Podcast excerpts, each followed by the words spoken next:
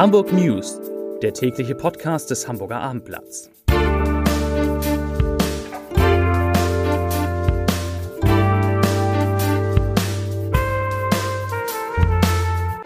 Herzlich willkommen und moin moin. Mein Name ist Stefan Steinlein.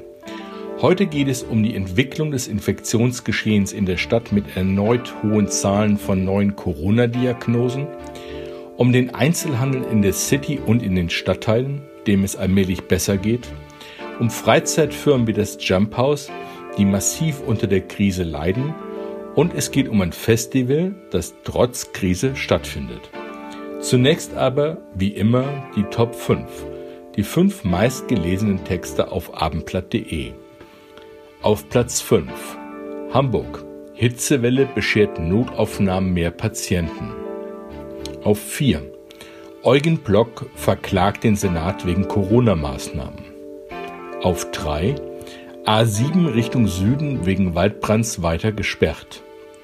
Auf Platz 2 Tesla-Fahrerin prallt gegen Baum und stirbt später im UKE. Und auf Platz 1 Corona in Hamburg. Zahl der Neuinfektionen erneut hoch. Und damit kommen wir jetzt zu den Nachrichten. Dem Einzelhandel in der City geht es wieder deutlich besser. Umsatz und Kundenfrequenz sind klar gestiegen. Wir sprechen jetzt noch von einem Minus von etwa 20 Prozent. Das sagt Brigitte Engler vom City Management. Wir haben uns aber deutlich erholt von Woche zu Woche. Begonnen habe es mit dem Start der Ferien. Mitte Mai hatte es Englers Angaben zufolge noch Einbußen von 70 Prozent gegeben, doch inzwischen sei in der Stadt wieder richtig viel los.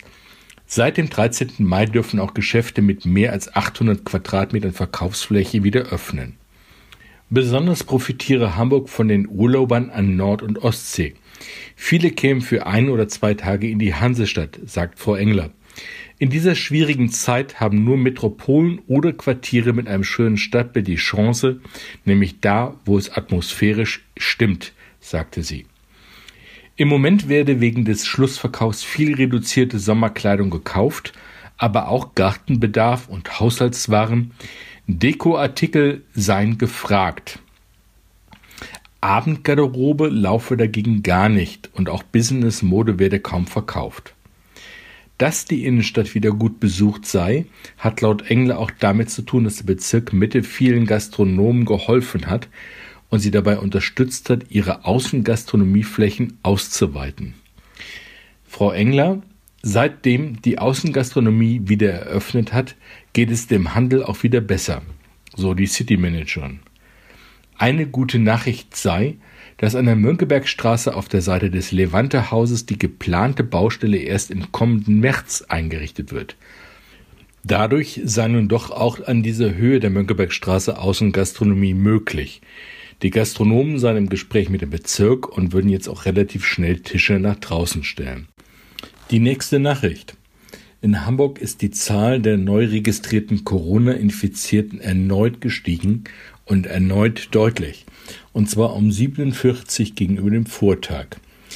An dem waren es noch 28 neue Infektionen gewesen, wie die Gesundheitsbehörde heute Morgen mitteilte. Seit Beginn der Pandemie wurden damit 5820 Menschen in Hamburg positiv auf das Virus getestet. Etwa 5100 davon können nach Schätzung des Robert Koch Instituts inzwischen als genesen angesehen werden. In Hamburger Kliniken werden zurzeit 21 Menschen mit dem Coronavirus behandelt. Das sind zwei mehr als noch am Vortag. Unverändert liegen acht von ihnen auf den Intensivstationen. Auf die Entwicklung des Infektionsgeschehens haben jetzt auch die Bezirksämter Altona, Hamburg Mitte und Eimsbüttel reagiert und das Alkoholverkaufsverbot für das kommende Wochenende in Ottensen, auf St. Pauli und im Schanzenviertel verlängert. Der Verkauf und die Abgabe alkoholischer Getränke unter anderem durch Kioske, Tankstellen, den Einzelhandel sowie Bars und Gaststätten ist somit auch am Freitag, dem 14. August und am Sonnabend, den 15. August jeweils von 20 bis 6 Uhr morgens untersagt. Hiervon ausgenommen ist der Ausschank alkoholischer Getränke im Bereich der konzessionierten Außengastronomie für den Verzehr an Ort und Stelle.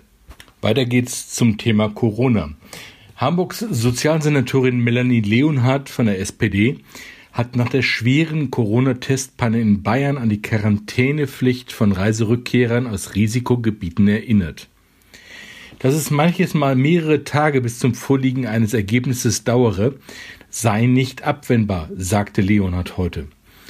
Wir wollen ja auch, dass die Ergebnisse richtig sind und den richtigen erreichen. Deswegen könne es auch dauern. Ebenso wichtig sei, sagt Frau Leonhardt, die Quarantäne sei nicht aufgehoben mit dem Test, sondern die Quarantäne sei aufgehoben mit der Zustellung des negativen Testergebnisses. Zitat Völlig egal, wie lang es dauert. Zitat Ende. Wegen des verspäteten Versendens von Corona-Testergebnissen in Bayern wussten bis gestern Abend 900 bei der Rückreise aus dem Urlaub positiv getestete Bürger aus mutmaßlich mehreren Bundesländern nichts von ihren Infektionen. Bürgermeister Peter Tschentscher von der SPD hat Hamburger Firmen zu zwei Corona-Krisengipfeln eingeladen.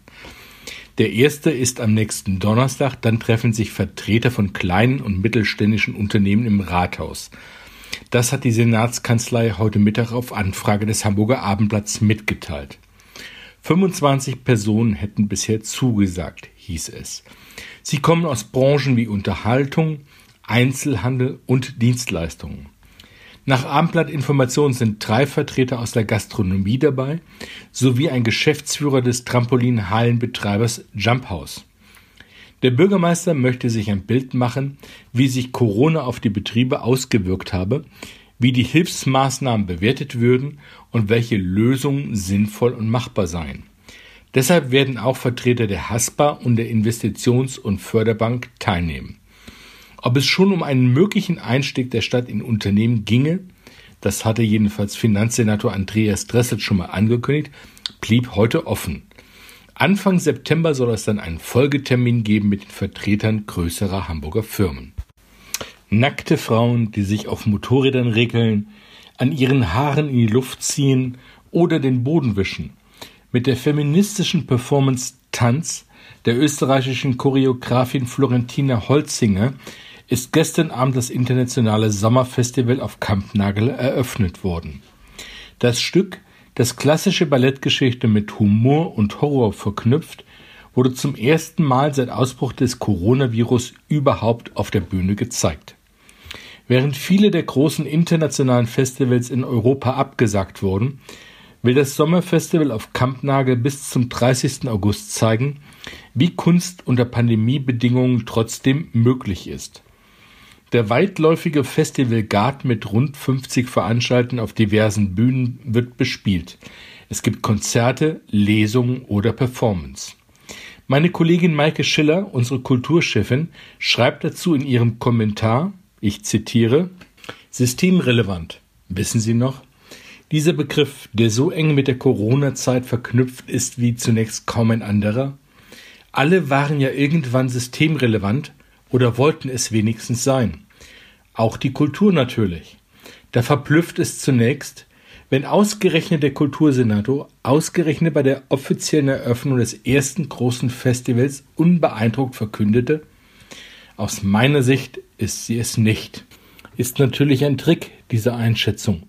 Kultur sei viel mehr, findet Proster. Grundlage und Sinn unseres Zusammenlebens nämlich. Man solle das tunlichst mal nicht auf Systemrelevanz verkürzen, schreibt meine Kollegin Maike Schiller. Und jetzt kommen wir, wie immer zum Ende unseres Podcasts, zum Leserbrief des Tages. Er kommt heute von unserer Leserin Christiane Schäfer und er beschäftigt sich mit der angekündigten Klage gegen die Stadt durch den Steakhouse-Unternehmer Eugen Block.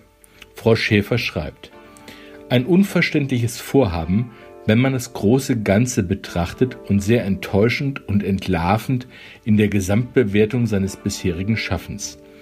Welch unsinniges, rückwärtsgewandtes Gebaren in Zeiten, in denen alle schnell dazulernen, sich neu orientieren, abwägen und große Risiken und Entscheidungen tätigen mussten. Politiker genauso wie Behördenmitarbeiter und alle anderen auch. Welche Abwertung für Familien und Paare und Einzelpersonen? Für die meisten Arbeitnehmer und den Großteil aller Selbstständigen. Jeder, absolut jeder ist in Corona-Zeiten gefordert und alle stehen immer an der Front. Anstatt zielorientiert an Lösungen dieser Krise mitzuarbeiten, bürdet das Vorgehen von Herrn Plock dem System und damit uns allen noch mehr Kosten auf. Das schreibt Frau Schäfer. Und damit verabschiede ich mich für heute. Ich wünsche Ihnen einen schönen Tag, einen guten Abend und sage Tschüss.